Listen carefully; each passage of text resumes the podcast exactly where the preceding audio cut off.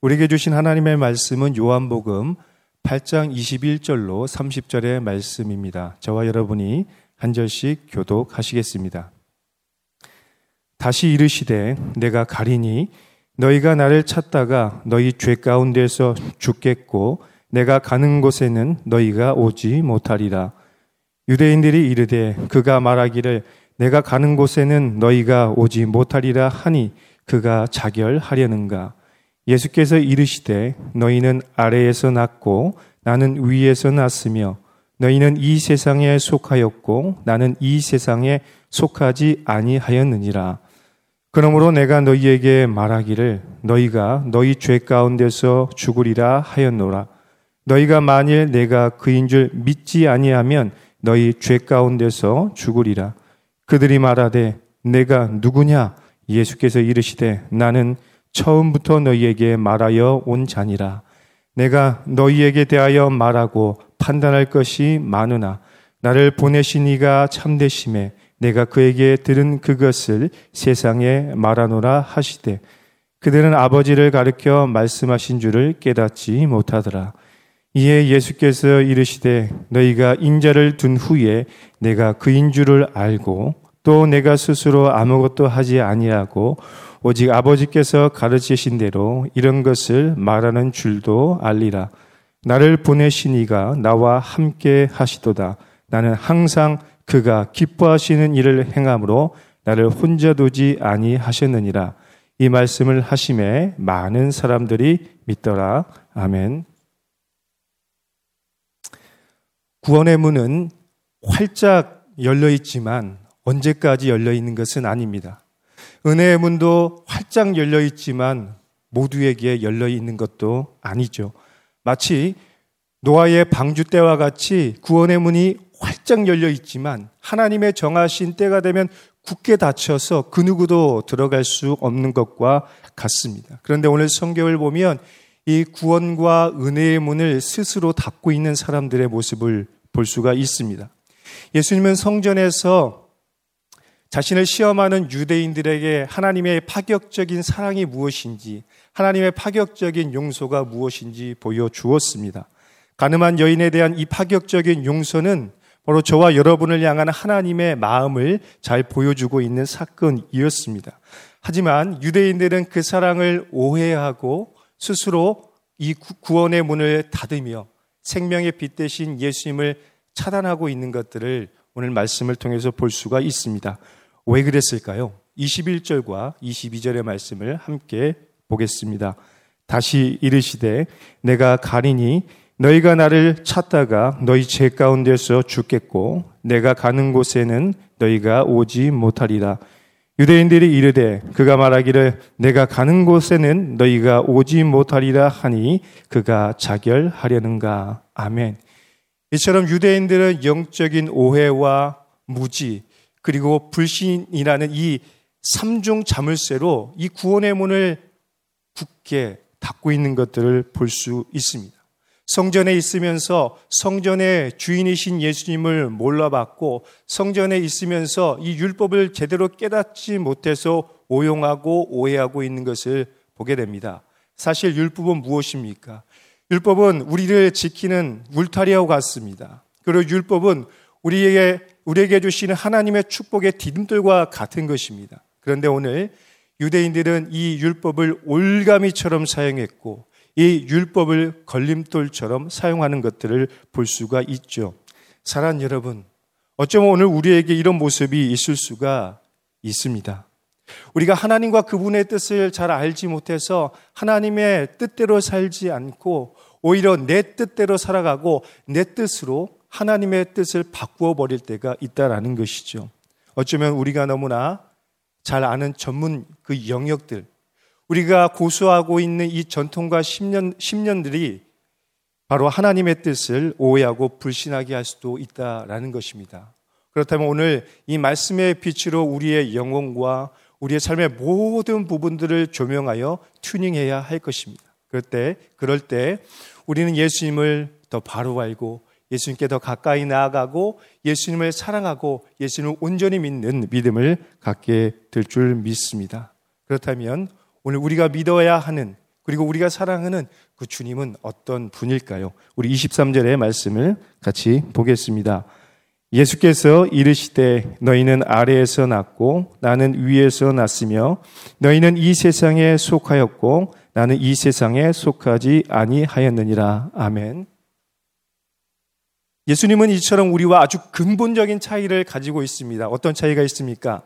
예수님은 위에서 나셨고 우리는 아래에서 난 사람이라는 것입니다. 예수님은 세상에 속하지 않았지만 우리는 세상에 속하고 세상에서 살아가는 그런 존재라는 것입니다. 우리는 하나님께서 선택하고 창조한 피조물에 불과하지만 예수님은 우리를 창조하신 하나님의 아들이라는 것입니다. 그런데요, 유대인들은 이 영적인 오해와 무지와 이 불신 때문에 자신들의 주인을 몰라보고 그 주인의 뜻에 따르지 않았습니다. 오히려 세상에 속한 존재가 되었고 어둠에 속한 백성처럼 살아갔던 것이죠. 그래서 이사야 1장 3절에는 이렇게 묘사하고 있습니다. 소는 그 임자를 알고 나귀는 그 주인의 구유를 알건만은 이스라엘은 알지 못하고 나의 백성은 깨닫지 못하는도다 하셨도다. 아멘. 그럼 이처럼 유대인들은 성전의 주인 대신 자기의 주인 대신 예수님을 몰라 보았습니다. 주인을 몰라 보니까 다행히, 당연히 주인의 뜻을 알 수가 없었던 것이죠.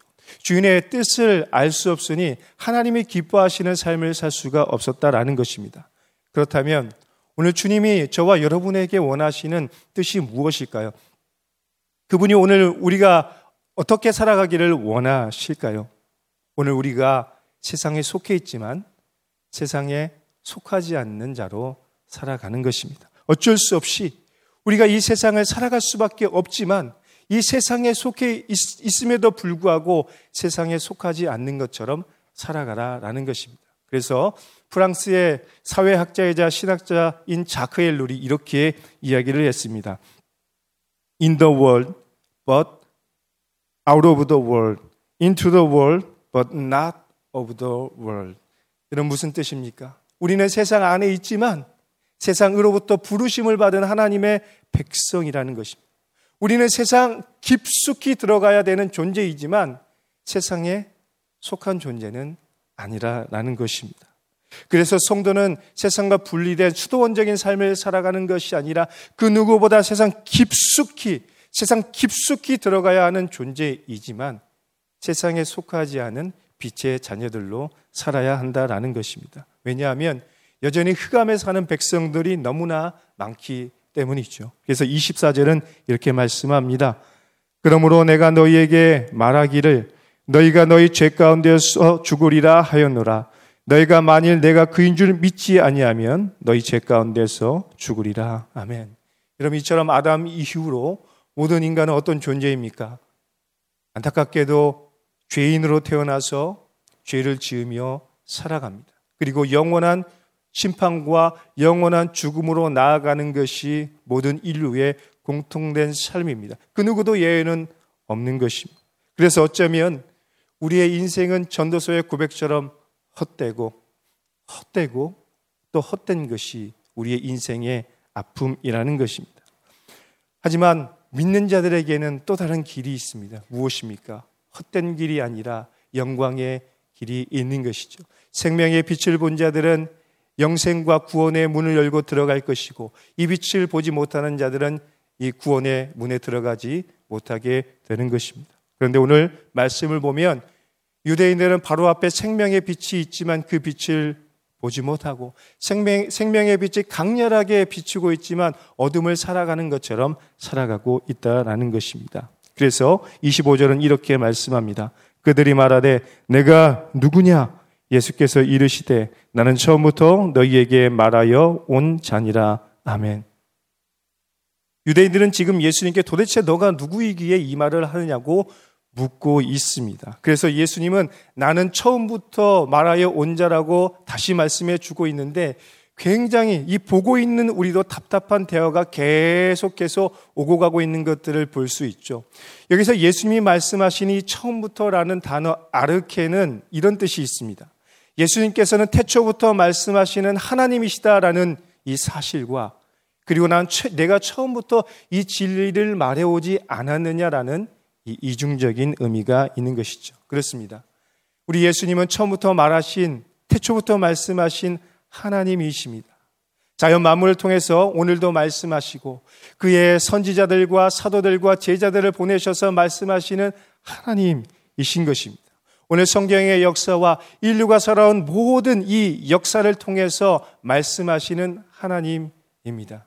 그리고 동시에 자신의 뜻대로 행하지 않는 순종의 아들이신 것이죠. 그래서 26절과 27절 말씀 보니까 이렇게 되어 있습니다. 함께 읽어볼까요? 시작.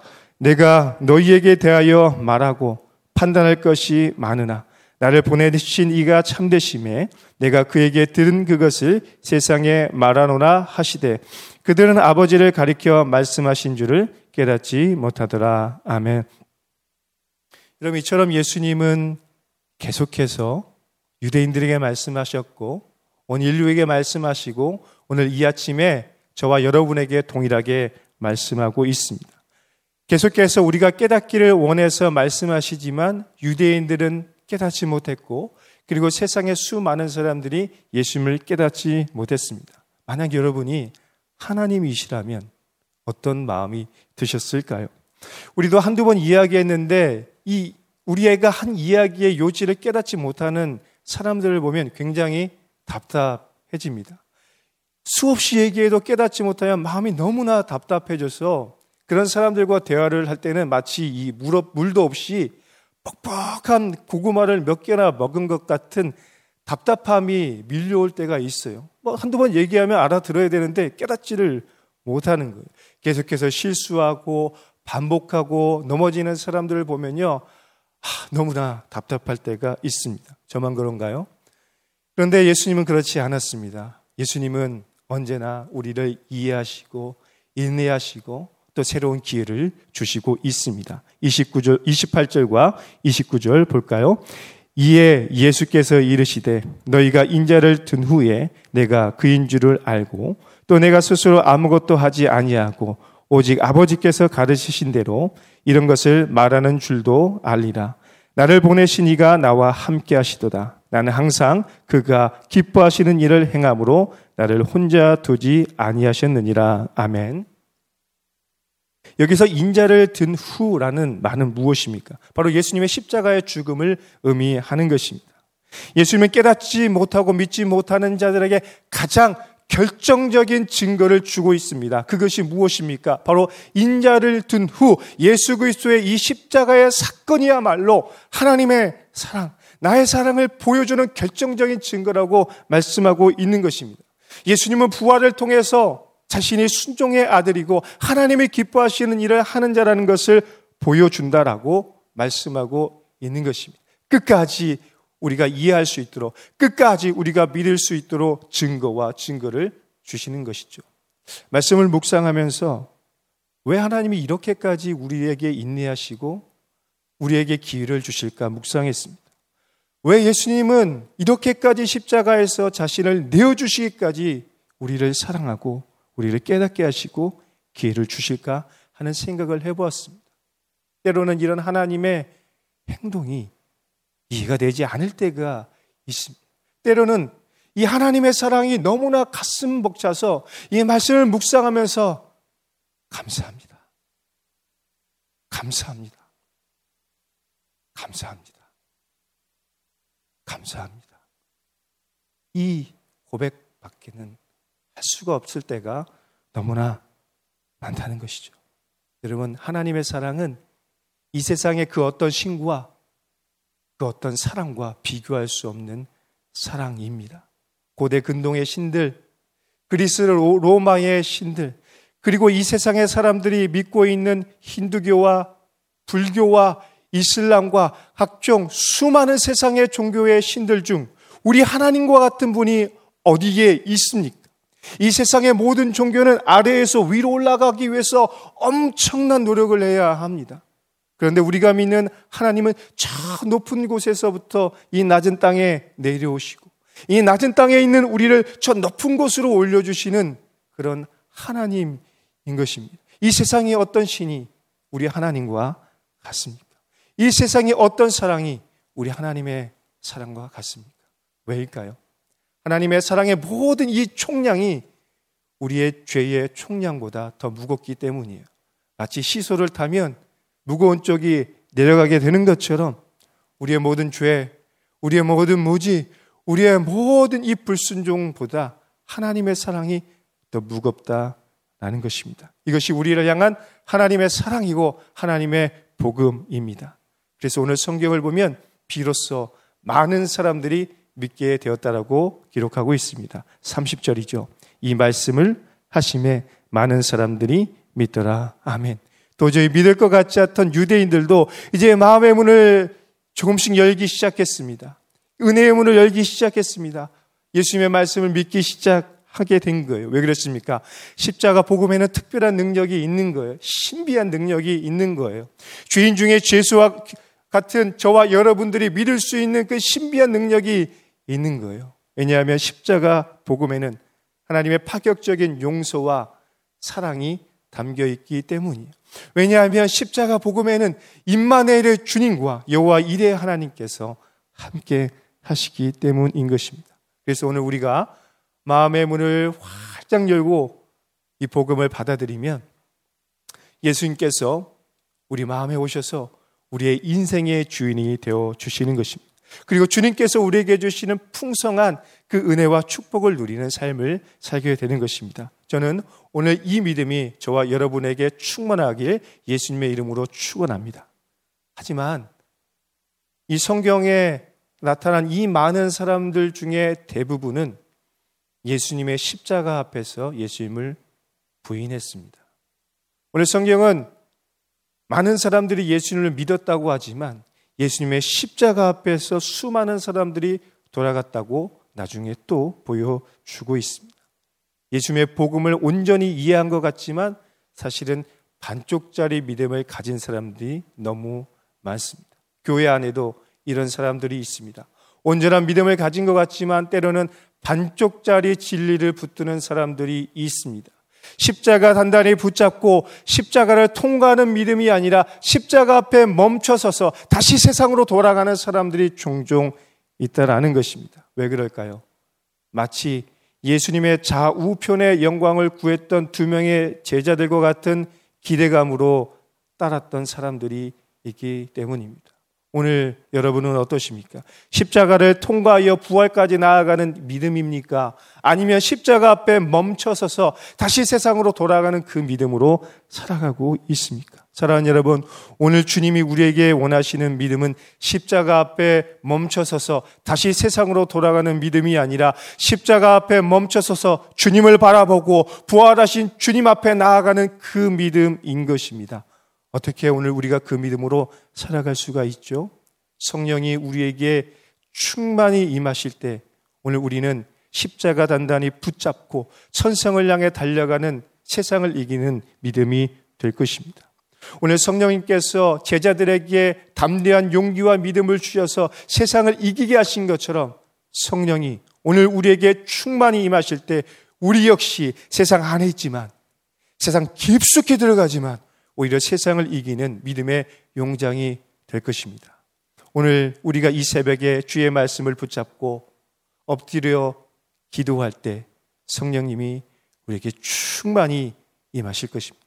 우리 안에 계신 성령님께서 세상을 이기는 지혜와 능력과 믿음을 줄 것입니다. 사랑하는 여러분, 오늘 여러분은 세상 안에 거하실 것입니다.